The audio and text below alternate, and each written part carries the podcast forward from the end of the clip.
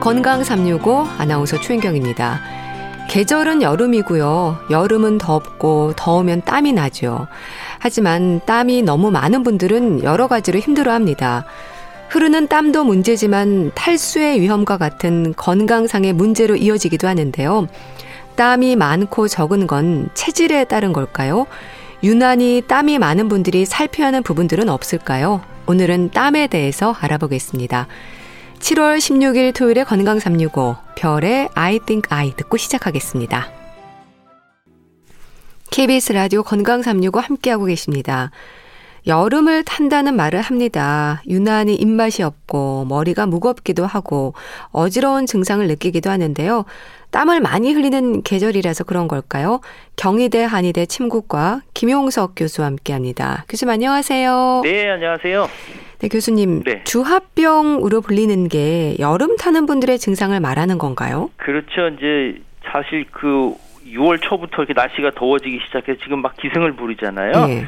그야말로 올 여름이 역대급 무더위라고 예상됐는데 예. 그런 것 같아요. 아무튼 여름은 그 아무래도 찌는 듯한 무더위 그리고 장마 습한 기운 있잖아요. 네. 그리고 안전사고도 많이 생기기 때문에 또 감염의 위험도 상당히 높기 때문에 건강에 상당히 주의를 해야 되는데 특히 이제 여름에 가장 먼저 생각나는 질환이 바로 온열 질환이거든요. 네. 그러니까 폭염에 이렇게 노출되게 되면 이런 온열 질환이 생기는데 지금으로 뭐 지금 시기적으로 7월 달 그리고 연령별로면 50대 이상에서 많이 생기는데 이거를 이제 한의학에서는 주합병이라고 해요. 주합병이라고 뭐냐면 그야말로 말대로 여름철에 더운 기운이 몸 안에서 과하게 들어와서 그대로 머물고 있는 병이다라는 네. 의미거든요. 그러니까 여름으로 계절이 바뀌면서 외부 온도는 상승되죠. 습도도 늘어나잖아요. 네. 거기에 적응해야 될 우리 몸의 전기가 부족해서 그것들을 잘 적응하지 못하니까 생기는 병이라고 볼 수 있거든요. 그러니까 결국 주합병이라는 것은 몸이 계절의 흐름에 따라 적응하지 못해서 생기는 병이다 이렇게 볼 수가 있었어요. 네. 여름철 되면 이제 더운 열기가 막 생기면 우리 몸의 진액이 마르잖아요. 그러면 속이 안에 있는 따뜻한 양기가 겉으로 몰리기 때문에 속은 어떻게 돼요? 더 오히려 차가워지겠죠. 네. 그런 외부 변화에 빨리 적응을 해서 부족한 진액을 생성시키고 또 안에 양기가 잘 유지되면 건강에 문제는 없지만 그렇지 않으면 여름철에 더워지고 체력이 떨어지고 활동량이 많아지면 이런 주합병에 걸리게 되는 거죠. 네. 근데 같은 기온임에도 유난히 더위를 타는 분들이 있고 오히려 여름을 더 좋아하는 분들도 있거든요. 어떤 차이인 걸까요? 특히 이제 유독 여름만 되면 더위 때문에 힘들어 하시는 분들이 많잖아요. 네. 근데 이런 분들 자세히 보면요. 평소에 이제 흔히 말하는 대로 몸에 열이 많은 분들이 많이 그래요. 네. 평소에 열이 많으면 안에 자기 열이 있고 바깥에 여름이면은 덥잖아요. 그러니까 다른 체들보다 더위를 더 많이 느끼게 되고요. 그렇게 되면 얼굴이 벌게지고 땀을 많이 흘리니까 무기력해지고 그러면 더 쉽게 피로감을 느끼게 되고 또 갈증도 느끼고 심하면 가슴이 답답하고 그래서 밤에 잠을 자지 못하는 여러 증상들이 나타나는 경우가 있고요. 예. 또 하나는 뭐냐면 체중이 많이 나가는 사람들이 더위를 많이 타는 걸 볼수 음. 있어요. 음. 왜냐하면 우리 몸에 전체적으로 둘러싸고 있는 지방층 때문에 그렇거든요. 이 몸속의 지방은 우리 몸에 들어온 열을 바깥으로 나가지 못하게 하기 때문에 더위를 더 많이 타는 거지요. 음. 근데 여름을 두려워하는 분들에게는 이제 단순히 땀이 많아지는 것 외에도 나타나는 증상들이 많습니다. 입맛부터 달아난다는 말도 하거든요.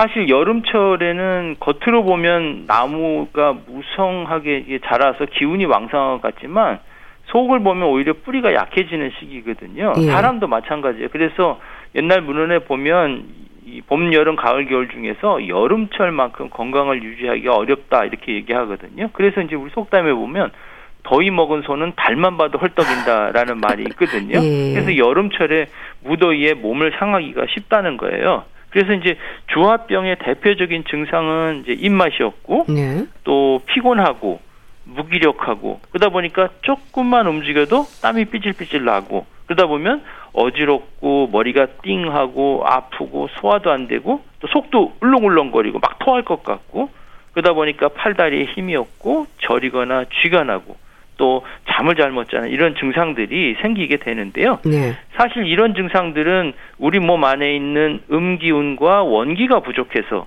생기는 거거든요. 그래서 열에 몸이 상한 것이 주로 원인이 되기 때문에 만약에 음기나 또 원기가 강하다면 충분히 이겨낼 수 있지만 그게 부족하게 되면 계속해서 몸에 이상이 생겨서 괴로운 거죠. 네. 그래 이런 주화병의 여러 증상 중에 가장 큰 증상은 무엇보다 다른 사람에 비해서 더위를 심하게 탄다는 거거든요. 실제로 이제 몸이나 머리에 열감을 느끼고 얼굴이 멀개지면서 땀을 좀 심하게 흘리기도 하고요. 이렇게 되면 열이 위로 딱 올라가기 때문에 어지럼증 생기고 또 암이 없이 띵한 이런 증상들이 생기고요. 예. 더위 때문에 심한 갈증이 나고 또 찬물을 아무리 먹어도 이 목마름이 해소되지 않는 경우가 음. 많거든요. 거기서 또 진행하면 이제 2차적인 증상들이 나타나요. 음. 그러면 이제 손발이 뜨거워지는 단계를 지나서 이제 점점 무기력해지는 거예요. 그래서 힘, 팔다리 힘이 빠지고 온몸이 나른하고 또 밥맛이 없으니까 제대로 먹지 못하니까 기운이 더 빠지는 이런 악순환이 되고 더 쉽게 피곤해지거든요. 네. 그래서 몸에 쓸데없는 열이 생기기 때문에 잠을 못 자는 이런 악순환이 계속 생기게 되는 거죠. 네. 또 땀이 나기도 하지만 식은땀이 흐른다는 표현도 하는데요. 차이가 있나요? 그렇죠. 더워서 흘리는 땀하고 식은땀은 뭐 같은 땀이라도 원인이 다르거든요. 네. 더워서 흘리는 땀은 이제 바깥의 온도가 높거나 우리 몸에 열이 많으면 체온을 조절하기 위해서 땀을 흘리거든요. 이게 정상적인 땀이에요. 그런데 이제 식은 땀이라는 건 몸이 쇠약하거나 피곤해서 우리 몸에 이제 진액이 부족해서 나오는 땀이거든요. 또 이제 스트레스를 심하게 받는 경우에도 이런 식은 땀이 생겨요. 그래서 이런 식은 땀은 실제로 열이 아닌 이 가짜 열로 인해서 발생하는 땀이기 때문에 주로 음. 밤에 잘 때 많이 흐르거든요. 그리고 끈적끈적하게 되고요. 다시 쉽게 얘기하면 체력이 떨어지고 면역력이 떨어지니까 피부가 성글성글해지면서 땀이 질질 새우는 거예요. 네. 그러니까 몸에 열이 생겨서 배출되는 땀이 아니라 몸의 열과는 상관없이 그 땅구멍이 성글성글해지면서 나오는 땀이기 때문에 땀을 흘린 상태에서 이제 바람을 맞게 되면 뭐 오실오실 춥기도 하고 감기 네. 걸린 것 같은 네. 또 몸살 같은 증상이 나타나기도 하는 거죠. 네. 이 여름을 타는 분들 이제 주화병은 더운 기운이 체내에 쌓이면서 생기는 거잖아요. 그럼 체질이라든지 주로 어떤 분들에게 많을까요? 이 주화병은 몸의 열 순환에 문제가 생겨서 이제 몸 바깥쪽에는 열이 계속 발생하고 덥다고 느끼고 또 몸 안은 차가워서 소화기에 문제가 생기는 병이거든요. 또 사상 체질로 보면은 태양인하고 소양인이 열이 많거든요. 예. 그리고 또 태음 중에는 열태음인 경우에는 이제 몸의 습기와 열이 축적되기 때문에 다른 체질에 비해서 훨씬 더 이렇게 여름 나기가 힘들어지게 되죠. 또 그렇다고 해서 열이 없는 사람은 여름철을 잘 견딜 수 있냐? 또 그런 건 아니거든요. 이제 소음인 같은 경우는 몸에 열이 많긴 하지만 평소 체력이 좀 떨어지기 때문에 무더운 여름이 내면 더 힘들어지는 거죠. 네. 특히 이제 소화기가 약한 체질이잖아요. 그래서 네. 속이 차가워지기 쉽기 때문에 여름철에는 아무래도 더우니까 찬 음료를 먹다 보면 이제 배탈이 날 수가 있어요. 그래서 여름철에는 이제 열이 많은 사람들은 우리가 이제 인행치행으로 찬 음식을 드시는 게 좋겠죠. 대표적인 게 냉면이고요. 네. 반면에 열이 적은 사람들은 너무 더워서 땀을 많이 흘리게 되면 그 땀을 통해서 우리 몸에 양기가 빠져나가기 때문에 속이 오히려 차가워지거든요. 그래서 이런 분들은 이열치열 방법으로 이제 삼계탕을 이렇게 드시는 거죠. 네. 근데 젊을 때는 더위를 너무 타서 한낮에는 밖에 나갈 수도 없었다는 분들도요. 나이 들면서 더위를 잘 느끼지 못한다는 말도 합니다. 이건 또 어떻게 이해하면 될까요? 어, 근데 꼭 그런 건 아니거든요. 네. 나이가 들면 우리 몸에 아무래도 열기나 양기가 빠지잖아요. 그러면 더위에 어느 정도 견딜 수 있다고 생각했지만 상대적으로 더위보다는 추위를 더 느끼게 되거든요. 네. 그래서 여름에 더위를 덜 느낀다고 해서 마냥 좋아할 것은 아니라고 볼 수가 있어요. 그래서 나이가 들수록 여름에 무더위로 땀을 말리게 되면 몸에 진액이 부족 상태에서 또 진액이 더 많이 빠져나가니까 더 힘들어질 수는 있죠. 네. 땀이 유독 많은 분들에게는 그래서 환기를 삶아서 물처럼 마시라는 말도 하는데 환기가 주는 효과라고 한다면 좀 기를 보충해 주는 건가요? 그렇죠. 환기는 인삼과 함께 이제 여름철 보약 중에 아주 대표적인 거거든요. 민간에서는 이거를 단너삼이라고 해요. 그게 뭐냐면은 환기에 그러니까 이제 인삼에 버금다는 효능이 있기 때문에 너도 삼이로구나, 너도 삼이다 이렇게 해서 단너삼이라 그런 거거든요. 네. 그 맛이 달다 해서 단맛에 너도 삼, 그래서 단너삼이라고 불리는 거거든요. 이제 황기는 성질이 따뜻하고 또 맛이 달아요. 그러다 보니까 소화 기능들을 좋게 하고 또 전신의 기운들을 좋게 해주니까 밥맛이 없거나 소화 불량일 때 또 피로감을 많이 느낄 때 이게 도움을 줄 수 있고요. 또 우리 아무래도 이제 여름철 되고 땀이 많이 흘리게 되면 기가 아래로 축 처지면서 어, 소화에 어떤 영향을 줄 수가 있잖아요. 그래서 전신의 근육을 긴장시키고 이 지친 그 우리 몸의 기운을 높여주는 효과가 있고요. 예. 또 환기는 대표적으로 이제 땀이 좀 나는 이 이런 경우를 땀을 좀 멈추게 하는 작용이 있어요. 그러니까 요즘처럼 이제 기온이 높은 시기에 기력이 약해지면 아무래도 땀구멍이 열려면서 자율신경 기능이 떨어져서 땀이 그치지 않고 계속 흘리게 되거든요. 이때 바로 좋은 그런 것이 바로 환기라고 볼 수가 있죠. 네. 맹문동은 어떨까요? 여름에 특히 많이 얘기되는 약재인 것 같은데요. 그렇죠. 이제 맹문동은 옛날부터 이제 입이 마르고 또 갈증이 심할 때, 또 몸이 허약할 때, 또 심장과 폐에 열이 쌓였을 때 이게 처방을 했거든요. 어, 기운이 나게 하고 또 몸에 생긴 과도한 열이 쌓였을 때 이것들을 식혀주는 역할을 이제 맹문동이 할 수가 있어요. 네. 그래서 여름철에 이제 더위를 잘 못 견뎌서 체력이 떨어질 때 그 몸에 열을 식히고 또 에너지를 보충하는 그런 효과가 있거든요. 이렇게 기운을 보강하기 때문에 아, 과도하게 기운이 떨어졌을 때 도움이 되고 또 큰 병으로 아팠다가 또 회복기에 있는 환자들에게도 좋고요. 또 출산 후 산모들의 산후조리에도 도움을 줄 수가 있지요. 음. 여름을 타는 분들이 보이는 증상으로 땀은 물론이고 또 식욕이 떨어지고 기운도 없고 어지러운 기운까지 여러 증상들을 말씀해 주셨는데요. 그럼 교수님, 기가 부족한 게 원인이라면 우리 몸의 대사에 이상이 있을 때 위험이 높아진다는 걸까요? 그렇죠. 아무래도 대개 이제 주합병의 원인은 이제 원기 부족 때문에 생기는 거거든요. 원기라는 것은 우리 몸의 이제 기초 에너지라고 이렇게 볼 수가 있겠죠. 그런 원기가 부족한 상태에서 주변의 온도가 높아지면 그 몸에 있는 땅구멍을 통해서 땀을 내는 이런 작용이 정상적으로 작동하지 못하게 되거든요. 네. 그러다 보면 땀을 지나치게 많이 흘리는 현상이 생겨요. 그렇기 때문에 선천적으로 체질이 약하거나 소화기 계통의 기능이 약한 분들은 아무래도 무더운 나이 속에서 이런 무리한 운동을 하게 되면 또 활동을 하게 되면 쉽게 이런 병에 잘 걸릴 수밖에 없는 거죠. 네. 소화 기능이 약한 경우에도 여름이 좀 힘들어질까요? 그렇죠. 이제 이 기허는 특별한 증상들이 뭐냐면 입맛이 없고 소화 기능이 약해져서 소화가 잘 안 된다는 거거든요. 그러다니까 머리도 아프고 온몸이 노곤해지고 팔다리 힘이 없고 또 자꾸 졸리고 음, 자꾸 물을 마시지만 땀은 계속 흘리는 이런 증상들이 바로 기허라고 볼 수가 있거든요. 그 이런 분들을 맥을 보면 맥이 좀 힘이 하나도 없어요. 그냥 축 늘어지는 이런 형태가 볼 수 있거든요. 네. 그래서 이런 부분들은 이제 원기를 보충해주는 또는 소화 기능을 좋아지는 그런 약재를 쓰는데 대표적인 게 바로 인삼 같은 거죠. 네. 이런 소화 기능이 좋지 않을 경우에 이제 체력을 보충할 뿐만 아니라 또 지치지 않을 정도로 또 우리 몸에 어떤 영양분들을 보충해주는 그런 역할을 한다고 볼 수가 있죠. 네. 그럼 또 한의학에서 말하는 비위 허약형과 서열형은 뭘 말하는 건가요? 이게 주합병을 얘기할 때 지적이 되던데요. 그렇죠. 이제 주합병은 이제 나타나는 영향 예, 패턴에 따라서 이제 비위 허약형과 서열형으로 나눠요. 이게 네. 말이 좀 어려운 것 같은데 네. 비위 허약이라는 것은 뭐 소화기 계통이 약하다는 거고요.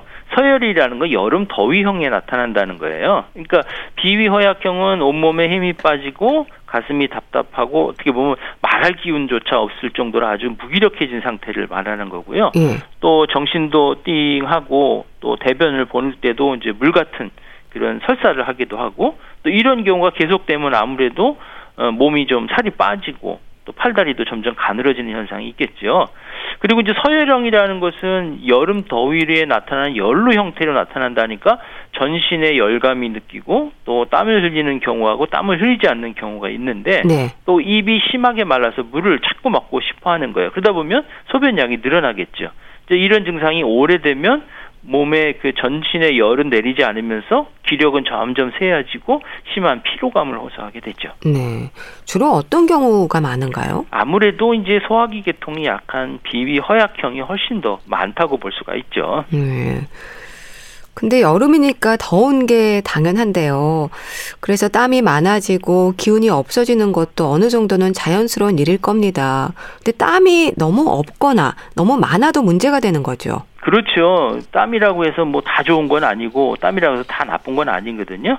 어, 체질에 따라 보면 땀 흘리는 것도 다를 수가 있어요. 예를 들면 이제 소음인 같은 경우는 이게 진액이 우리 몸에 충분하지 않기 때문에 땀을 많이 흘리게 되면 어떻게 돼요? 기운이 더 떨어질 수밖에 없지요. 네. 그래서 추척하면서 허약한 분들은 물론 이제 병을 앓고 난 분들도 땀을 흘리게 되면 지나치게 많이 흘리면 우리 몸에 양기가 빠져나가니까 기운을 더 잃어버릴 수가 있으니까 주의하셔야 되고요.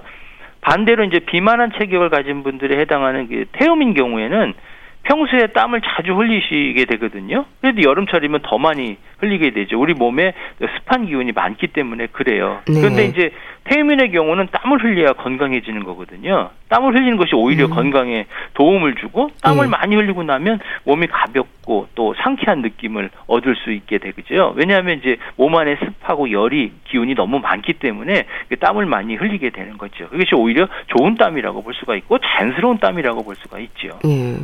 그럼 주화병을 얘기할 때 진단이 되는 기준이 있는 건가요? 어, 동의보감에 이제 여름에 가는 서문에 보면 그 늦은 봄부터 초여름이 되면 머리가 아프고 다리가 약해지고 입맛이 떨어지고 몸에서 열이 나고 이걸 바로 주화병이다 한다 이렇게 돼 있거든요. 네. 그리고 이게 음허에 속하고 원기가 부족한 것이다 이렇게 말하고 있어요. 그렇기 때문에 초여름에 계절적으로 또 뭐 머리가 띵하고 멍하고 다리가 노곤하고 힘이 없고 입이 마르면서 식사 때가 돼도 먹고 싶은 마음이 없고 또 손발이 화끈거리고 어지럽고 몸살 기운처럼 몸이 아프면서 열인 듯한데 감기 아닌 증상 이런 것이 바로 주화병을 의심해 볼 수가 있는 어, 기준이 되겠죠. 네. 또 여름 감기로 고생하는 분들도 많습니다. 감기와 주화병은 다르게 이해하는 거죠? 그렇죠. 우리가 흔히 여름철 감기는 개도 안 걸린다고 하잖아요. 근데 예. 사람은 걸리거든요. 예, 여름철 감기는 겨울 감기와 다르게 잘 낫지 않거든요. 겨울에는 몸이 따뜻하게 하면 좋아지지만 여름 감기는 무더운 날씨에 몸을 따뜻하게 하기는 힘들기 때문에 그렇거든요. 예. 특히 이제 여름철 감기는 환절기나 한 겨울에 이제 바이러스 질환과는 다른 증상을 보이기도 하거든요. 그 한겨울에는 강한 외부성 감염성 질환처럼 고열이 동반된 경우는 드물고 또 환절기처럼 알레르기 증상이 동반되는 경우가 여름철 감기에는 그렇게 흔하지는 않아요. 네. 오히려 이제 체력이 떨어서 나타나는 몸살과 유사한 영향으로 나타나는 경우가 상당히 많지요. 그래서 이제 더운 날씨라고 관련되기 때문에 일반 감기하고는 증상이라든지 관리 방법에 차이가 있을 수밖에 없습니다. 네. 그럼 이제 유난히 여름을 타는 분들 주화병으로 고생하는 경우에는 일상에서 어떤 노력을 해야 할까요? 어, 사실 이제 여름에는 이제 생활하기가 상당히 어려운 부분인데 이런 부분들을 잘 관리하셔야 되는데 특히 이제 적절하게 야외 활동을 통해서 우리 몸의 양기 발산을 돕고 또 땀과 노폐물을 배출을 해서 체온을 어느 정도 유지해야 되거든요. 근데 너무 지나치게 야외 활동을 해서 땀을 많이 흘리면 원기나 진액이 다 빠질 수가 있잖아요. 네. 그래서 이제 햇볕이 강한 뭐 11시에서 3시 사이는 바깥 운동을 피하고 그 외의 시간에 조금 산책이나 가벼운 운동을 하시는 게 좋고요. 또 활동량이 너무 많아지게 되면 수면 시간이 줄어들잖아요. 그리고 실내 온도가 높아지면 수면의 질이 예, 나빠지기가 쉬워요. 그래서 네. 규칙적인 생활, 너무 늦게 자지 않고 또 잠들고 난 후 한 두시간 정도는 서늘한 데서 자야 이제 숙면을 취할 수 있는 그런 환경을 만들어 주는 게 좋지요. 네. 그리고 여름에는 해가 일찍 떠서 하루 시작이 빨라지기 때문에 이를 적용하도록 아침에 일찍 일어나서 하루를 시작하는 것이 건강에 상당히 도움이 됩니다. 네. 열을 식힌다고 찬 음식을 너무 먹거나 지나치게 에어컨 온도를 낮추는 것도 좋은 방법은 아닌 거죠. 어, 그렇죠. 이게 바로 냉방병이라는 거거든요. 예. 더위를 이겨내기 위해서 이제 에어컨이나 또 찬 음식 이렇게 하게 되면은 오히려 우리 몸을 더 상하게 되는 거거든요. 그러면 이제 몸이 무겁고 쑤시고 아프고 또 오슬오슬 춥는 이런 증상들이 생기고 심하면 뭐 복통이라든지 뭐 구토, 설사까지 나타나게 되는 거지요. 또 일단 물에서 동의보감에서 보면 더위를 느낄 때 차가운 물은 양치만 하고 그냥 뱉으라고 이렇게 음. 얘기했어요. 뱉지 못하면 입에 잠시 머물고 또 따뜻하게 한 다음에 한 모금씩 목 뒤로 넘기는 것이 좋다고 얘기했고요. 시원한 음식을 먹더라도 항상 뱃속은 따뜻하게 유지해야 된다는 것이죠. 네. 또 환기와 맹문동에 대한 말씀도 주셨는데요. 뭐 오미자, 인삼, 생맥산과 같은 약재들도 여름철 좀 허한 몸을 보호해주는 역할을 한다고 들었습니다. 그런가요? 네, 여름철의 대표적인 차로 이제 이제 생맥산이라는 처방을 쓰거든요. 생맥산이라는 건 말 그대로 맥을 살린다라는 뜻이에요. 예. 그래서 동의보감에 보면 사람의 기를 돕고 또 심장의 열을 내리게 하고 폐를 깨끗하게 하는 효능이 있다고 얘기를 하거든요. 그래서 생맥, 생맥산에는 이제 맹문동, 오미자, 인삼 이렇게 들어가거든요. 이제 맹문독은 더위에 지친 체액을 이제 보충해주면서 이제 폐의 기능을 돕는 역할을 하고요. 예. 또 오미자는 맛이 다섯 가지 맛이 있다고 그러지만 그 중에서 새콤한 맛이 제일 많거든요. 그래서 몸이 쭉 늘어져서 이런 상태를 이제 수축시켜서 심장의 부담을 덜어주고요. 또 그 인삼은 잘 알듯이 이제 소화 기능을 좋게 해주고 우리 원기를 좋게 해주는 것이니까 이런 것들이 작용을 해서 우리 몸이 더위를 잘 이겨낼 수 있도록 돕는 아주 좋은 약이라고 볼 수가 있죠. 예. 이런 약재들은 어떻게 먹나요? 탕약으로 짓는 건가요? 약재마다 차로 끓여서 드시는 건가요? 음, 동의보감에 보면 이제 생맥산을 여름철에 이제 숭늉 대신에 늘 마신다고 했거든요. 그러니까 맹문동, 인삼, 오미자를 한 2대 1대 1 이렇게 비율로 끓여서 음료수 대신에 이제 복용하시면 좋다고 나와 있어요. 이제 그 외에도 이제 예, 더위를 많이 타는 분들 또는 여름철에 손쉽게 찾아 이렇게 할 수 있는 차로는 이제 보리차를 권하고 음. 싶어요. 이제 보리차가 찬성질이 있잖아요. 여름철 체온 조절에 도움이 되고 갈증 해소에도 되고 또 소화에도 도움이 주니까 어 텀블러 집에서 한 단씩 있잖아요. 음. 시원한 보리차 넣어서 수시로 이렇게 마시게 되면 여름철에 어떤 보양식보다 좋다고 볼 수 있고요. 또 하나는 앞에 말씀드린 오미자 이것도 피로 회복에도 상당히 좋고 또 기침 가래 또 이런 데서 상당히 도와서 아무래도 이제 커피숍 같은데 요새 오미자차 많이 팔잖아요. 예. 시원한 음료 드시면 좋겠고요. 그 외에도는 이제 갈증 해소도 좋고 피로 회복에도 도움이 되는 것뿐만 아니라 우리게 살균 해독 작용까지 있는 그 여름철 식중독을 예방하는데 좋은 게 뭐냐면 매실차 아. 이런 것들요. 이런 것들을 조금 구비해서 예. 여름을 잘 지내시면 좋을 것 같아요. 네. 혹시 여름을 탄다, 뭐 여름이라서 그렇다고 생각해서 질병의 위험 신호에 소홀할 수 있는 부분은 없을까요? 분별해야 하는 증상이나 질환의 위험이 있다면 좀 알려주세요. 어, 폭염이나 이런 걸로 인해서 대표적으로 나타날 수 있는 게 우리가 알고 있는 일사병하고 열사병 있잖아요. 네. 열사병이 심한 경우에는 이제 생명의 위험까지 나타날 수가 있거든요. 실제로 어, 여름철에 이제 7, 8월 동안에 이런 열병 관련 질환으로 사망한 사람들이 일반 제한, 제한 어, 자연재해로 사망한 사람보다 더 많다는 보고가 있어요. 네. 그래서 특별히 이제 노인들이나 아니면 영유아나 또 비만한 사람들, 야외에서 근무하는 분들, 또 만성 질환이 있는 분들은 특별히 주의가 필요한 거거든요. 또 열사병은 이제 더운 공기와 또 강한 햇볕을 인해서 우리 몸의 체온 조절이 잘 안 돼 생기는 병이잖아요. 예. 그래서 대개는 어지럼이나 두통, 피로 이런 증상들이 나타나고 심한 경우에는 막 근육통이나 혈압이 떨어지거나 맥박이 빨라지는 이런 증상도 생길 수가 있어요. 그리고 또 열사병은 정신 이상이 나타나는 경우는 또 열사병의 가능성, 이 일사병 중에는 이런 열사병의 가능성이 있기 때문에 반드시 이제 병원에서 치료를 받아야 되고요. 또 아무래도 열사병은 일상병 일사병하고 비슷한 증상이 나타나기지만 음. 몸에 고열이 발생하고 정신 어떤 이상의 증상들이 나타날 수 있는 것이 특징이겠죠. 이제 이런 경우는 증세가 좀 심각한 경우에는 사망에까지 이를 수 있기 때문에 빠른 또 조치가 필요한 부분이죠. 네, 알겠습니다. 자, 오늘은 여름 탄다라고 표현하는 주화병에 대해서 자세히 알아봤는데요. 경희대 한의대 침구과 김용석 교수와 함께 했습니다. 말씀 잘 들었습니다. 감사합니다. 네, 감사합니다. KBS 라디오 건강 365 함께하고 계신데요. 클레이 에이킨의 Shine 듣고 다시 오겠습니다.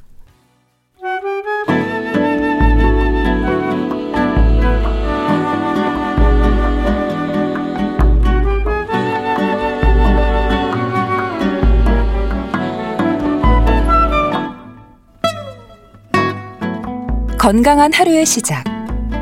KBS 라디오 건강 365.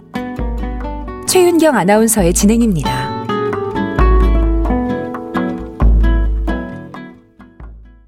주말의 건강 책 정보 북컬럼니스트 홍순철 씨와 함께합니다. 안녕하세요. 네, 안녕하세요.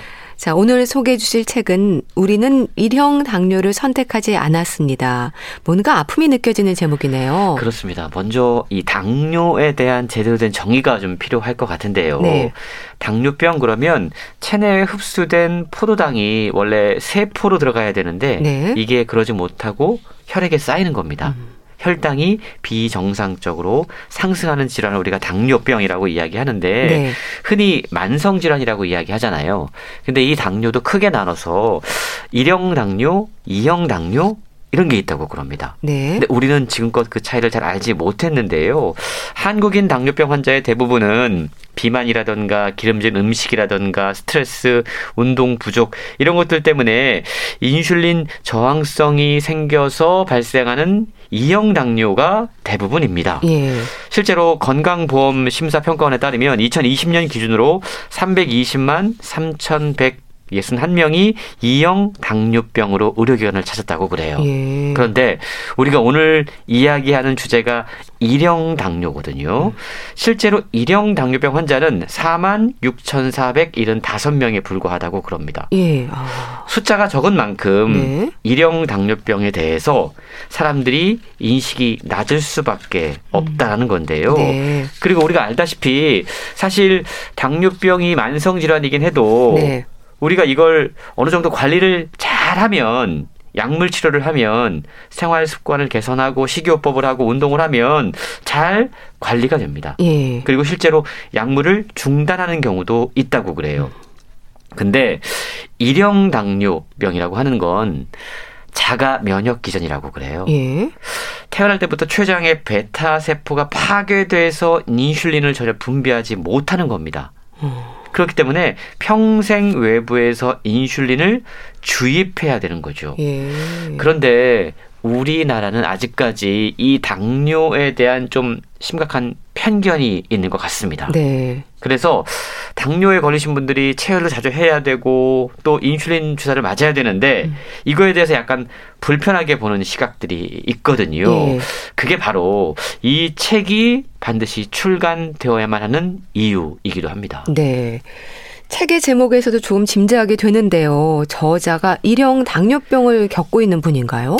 사실 저는 이 책을 처음 접하고 먼저 저자의 이력을 보게 되잖아요. 예. 근데 저자의 활동 이력에 정말 깜짝 놀랄 수밖에 없었습니다. 이분이 직접 일형 당뇨를 갖고 있는 분이 아니고요.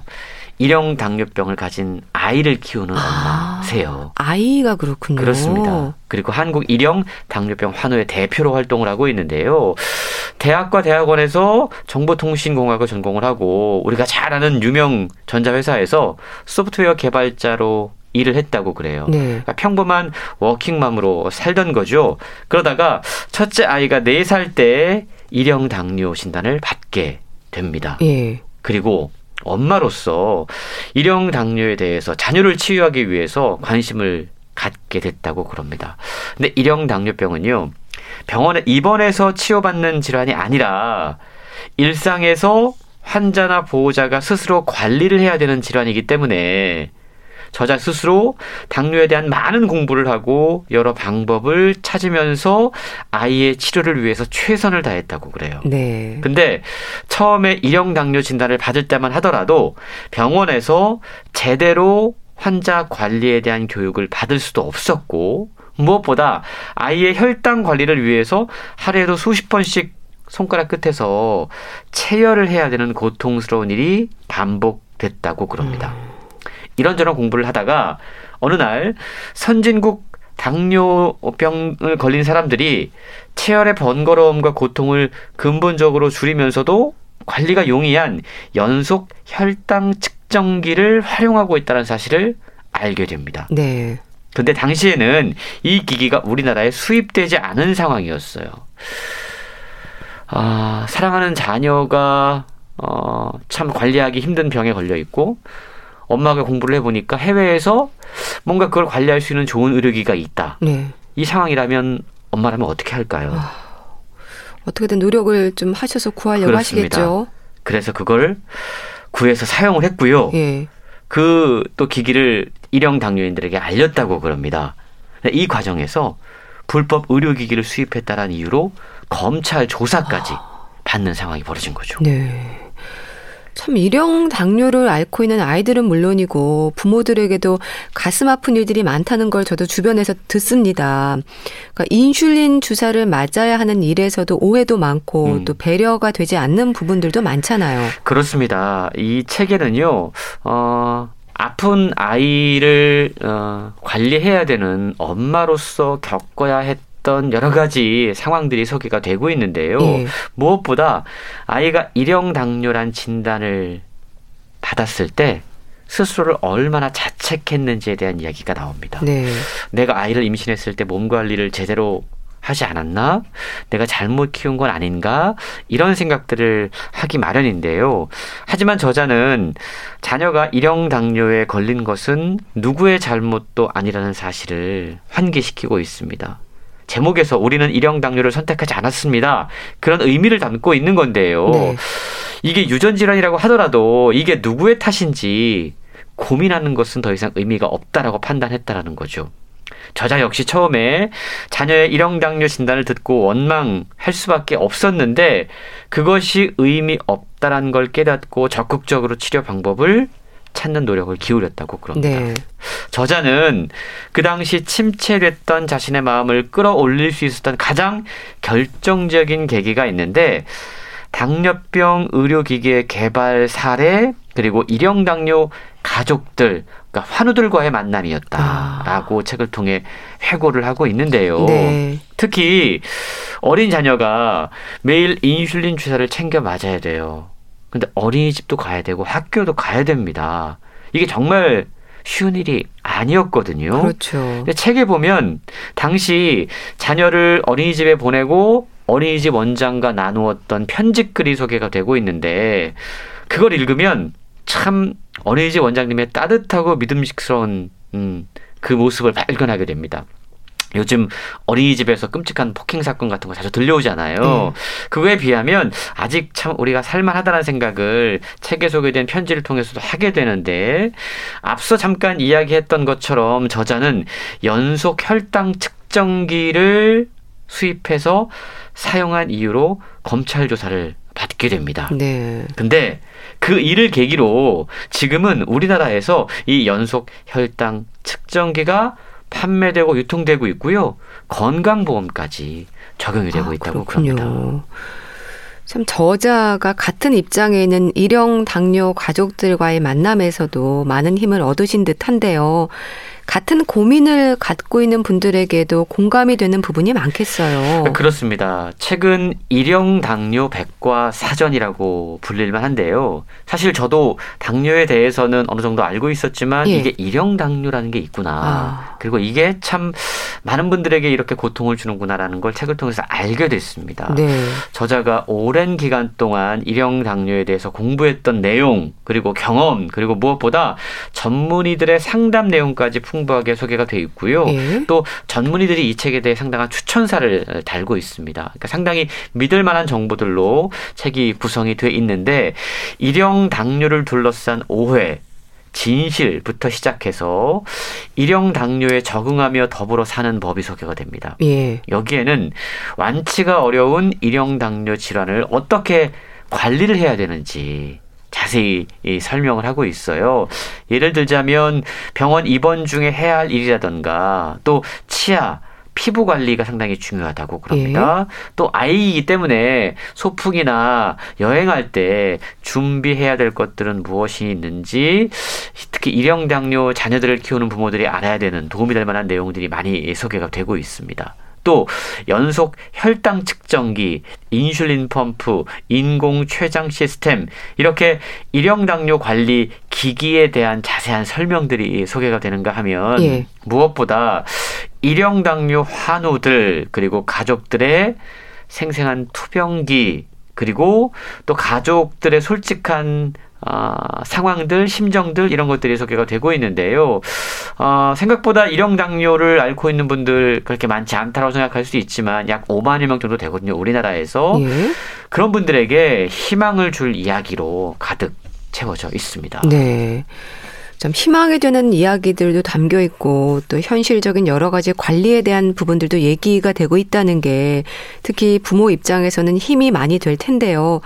제도적인 부분들에서도 배려가 좀 필요할 것 같습니다. 그렇습니다. 연속 혈당 측정기 들여와서 사용했다고 검찰 조사 아, 받았던 아, 사례 있다고 말씀드렸잖아요. 사실 저도 이 책을 읽으면서 가장 많이 공감을 했던 게 의료제도 개선에 대한 필요성. 이었습니다. 일형 당뇨병은요, 중증 난치 질환이 아니라고 그래요. 그래서 성인이 되면 이걸로 입원조차 어렵다고 그럽니다. 네. 당뇨병의 특성상 유병 기간이 길어지면서 합병증에 노출될 가능성, 위험이 증가하는데 이게 치료에 제약이 생길 수밖에 없다라는 거죠. 그래서 현장에서는 일형 당뇨병을 췌장 장애로 인정해 줘야 된다. 이런 목소리까지 나오고 있다고 아, 그러는데요. 그렇군요. 무엇보다 완치가 불가능하고 또 이걸 치료를 중단하게 되면 사망이라든가 심각한 장애를 초래할 수 있기 때문에 이 일형 당뇨는 중증 난치 질환으로 인정되어야만 한다. 네. 이렇게 책은 강조를 하고 있습니다. 그동안 일형 당뇨로 고생하는 수많은 환자들이 얼마나 소외되고 있는지 사회적 시선으로부터 얼마나 많은 고통을 받고 있는지를 소개를 하고 있는데요. 예. 일형 당뇨와 같은 만성 질환자들 병원이 아닌 일상에서 질병을 관리를 해야 됩니다. 근데 그러기 위해서는 환자의 자가 관리 역량이 강화돼야 돼요. 음. 그러니까 병원에 가지 않고도 병을 관리할 수 있어야 된다는 거죠. 그렇죠. 그러기 위해서는 요즘 최첨단 의료 기기, 디지털 헬스케어 서비스라던가 의료 데이터라던가 이런 것들을 좀 자유롭게 활용할 수 있는 제도가 뒷받침되어야 되는데 네. 현재 우리나라의 의료 체계에서는 이런 것들에 대한 난관이 상당히 많이 존재하기 때문에 환자와 환자 보호자 입장에서는 상당히 불편한 점이 많다 라고 이야기를 하고 있습니다. 네. 그런데 또 당뇨병은 합병증으로 고생하는 경우가 더 많아서 걱정인데요. 일형 당뇨병도 그럴까요? 분명히 그렇습니다. 이제 모든 당뇨가 사실은 합병증을 유발하게 되는데 네. 일형 당뇨병은 자가 면역 질환이라고 말씀을 드렸잖아요. 그리고 주로 소아 청소년 시기에 발병한다고 그럽니다. 네. 그래서 흔히 소아 당뇨라고 불린다고 그래요. 그런데 이게 약간의 오해가 있는 게 실제로 연, 연령별로 비율을 좀 살펴보면 60대가 8,746명, 18.8%로 가장 많고요. 아, 예. 50대도 7,000명이 넘어요. 70대도 7,000명이 넘습니다. 그래서 20대 이상 성인이 42,879명으로 전체 일형 당뇨병 환자의 92.3%를 차지를 한다라는 거죠. 그렇군요. 그러니까 소아당뇨라는 표현은 사실은 약간 오해를 살수 음, 있다. 그렇네요. 라고 생각할 수 있다라는 겁니다. 일형 당뇨, 이형 당뇨 모두 당뇨는 혈당 조절이 정말로 중요하다고 그럽니다. 예.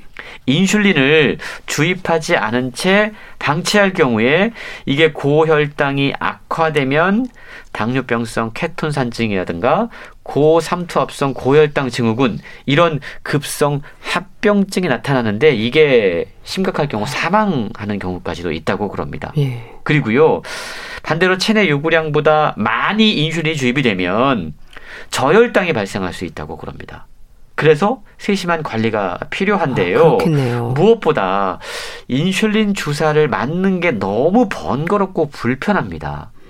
그러면 사람들은 네. 아니 요즘 같은 세상에 굳이 인슐린 주사를 왜 맞아야 돼? 그러게요. 먹는 약도 있는데요. 그렇죠. 그런 생각을 할 수 있잖아요. 네. 인슐린은 먹는 약으로는 안 된다고 그래요. 아. 주사 형태로만 주입을 해야 됩니다. 예. 왜냐하면 인슐린을 알약으로 만들어서 복용을 하면 위장관의 소화액에 의해서 인슐린 성분이 모두 소화가 되면서 약효가 사실상 사라지기 아, 때문이라는 그래서 거죠. 그렇군요.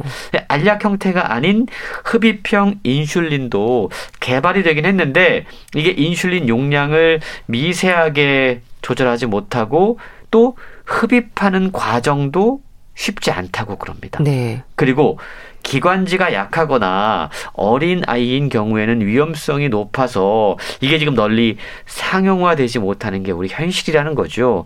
그래서 불편하지만 계속해서 인슐린 주사를 맞을 수밖에 없는 상황이라는 건데요. 앞서 소개해드렸던 저자가 처음 도입해서 지금은 이제 널리 쓰이고 있다라고 하는 연속 혈당 측정기. 예. 저도 관심이 있어서 이게 어떻게 작동하는 걸 봤더니만 예? 팔 같은데 패치를 붙이더라고요. 아, 그리고 예. 수시로 이제 그게 체크를 해서 네. 매번 이 손끝을 찌르는 그런 불편함을 어, 감수할 어, 수 있게 해주는 그런 재료 어, 의료기기거든요. 예. 그러니까 사실 인슐린 주사와 관련해서도 뭔가 더 많은 관심을 갖고 더 많은 개발들을 하게 되면 아, 좋은 치료법이 나올 텐데 아직까지는 사실은 당뇨에 대한 사회적 저변이라던가 또 치료에 대한 뭔가 좀 더 필요성 같은 것들이 어, 크게 절감이 되지 않다 보니까 예. 사실은 아직까지는 이런 주사로 맞아야 되는 불편함을 감수할 수밖에 없는 상황이라는 거죠. 예. 우리가 좀 관심을 가져야 되겠네요. 참 물론 쉽지 않은 질환이지만 참 관리를 통해서 일상에 큰 불편 없이 생활하는 경우도 또 많지 않습니까? 그렇습니다. 이 책에 보면 앞서서는 이 일형 당뇨가 무엇인지 그리고 어떻게 관리를 해야 되는지 그리고 제도적으로 개선해야 되는 문제점들은 무엇이 있는지 저자가 실제로 경험한 사례들이 상당히 풍부하게 소개가 됩니다. 예. 그리고 제일 마지막 부분에는 일종의 이제 부록처럼 어, 일형 당뇨 환자들과 또 가족들에게 좀 희망을 줄 수 있는 음. 이야기들이 소개가 됩니다. 네. 그래서 일형 당뇨를 갖고 있지만 전혀 일상생활에서 문제없이 활동하고 있는 유명인들의 이야기를 아. 저자가 또 찾아가지고 다 소개를 했더라고요. 네. 예를 들자면 영국 역사상 두 번째 여성 총리이자 보수당 당수인 테레사 메이 총리라던가 러시아 월드컵 스페인 포르투갈전에서 골을 넣은 레알 마드리드 소속의 세계적인 수비수 나초 페르난데스 모두 일형 당뇨 아, 환자라고 그럽니다. 이런 분들의 이야기가 책에 소개가 되고 있는데요. 예. 실제로 보면 이 나초 페르난데스 같은 경우는 그가 했던 이야기들이 책에 함께 소개가 되고 있는데 어 자기가 환자이긴 하지만 같이 활동하는 선수들이 모두 그걸 인정하고 자기가 어떤 불편할 때마다 다 함께 그것들 치료하고 응원해줘서 네. 자기가 유명한 선수로 계속 활동할 수 있었다라고 소개가 되고 있어요. 예. 뿐만 아니고 토이 스토리라던가 니모를 찾아서 정말 주옥 같은 애니메이션들이잖아요. 네. 이 애니메이션을 만든 회사가 2022년 첫 작품으로 메이의 새빨간 비밀이라고 하는 작품을 한 OTT 플랫폼에 공개를 했거든요. 예. 그런데 이 영화가 개봉 전부터 미국 당뇨 커뮤니티에서 상당히 화제가 됐다고 그럽니다. 어, 떤 일로요? 왜냐하면 예. 이 작품 속에 등장하는 캐릭터 가운데 예. 인슐린 펌프, 연속 혈당기를 부착한 캐릭터가 등장을 해요. 아... 그 이유가 무엇일까? 예? 이 작품의 기술 감독이요. 4살 때 일형 당뇨 진단을 받은 수잔퐁이라고 하는 인물이었고 네. 이 작품을 만들 때 이 수잔퐁이 현장감 있는 캐릭터를 이 작품 속에 담아야 된다. 예. 우리 주변에 사실 수많은 환자들이 있고 이런 모습으로 살아가는 사람들이 있으니까 예. 당뇨병 환자의 모습을 등장한 캐릭터를 만들자라고 이야기했다고 그래요. 네. 그러니까 자신의 아픔을 작품 속에 투영을 했던 거죠. 네. 당뇨병 환자, 일형 당뇨에 대한 사회적 인식이 이렇게 서서히 변하고 있음을 보여주려는 시도이기도 합니다. 네. 참 일형 당뇨병 환자들에 대한 인식과 함께 배려에 대해서 살펴볼 필요가 있겠다 생각이 들었습니다. 우리는 일형 당뇨를 선택하지 않았습니다. 북컬럼니스트 홍순철 씨와 함께 했는데요. 감사합니다. 고맙습니다. 하동균의 그녀를 사랑해줘요. 보내드리면서 인사드릴게요. 건강365 아나운서 최인경이었습니다. 고맙습니다.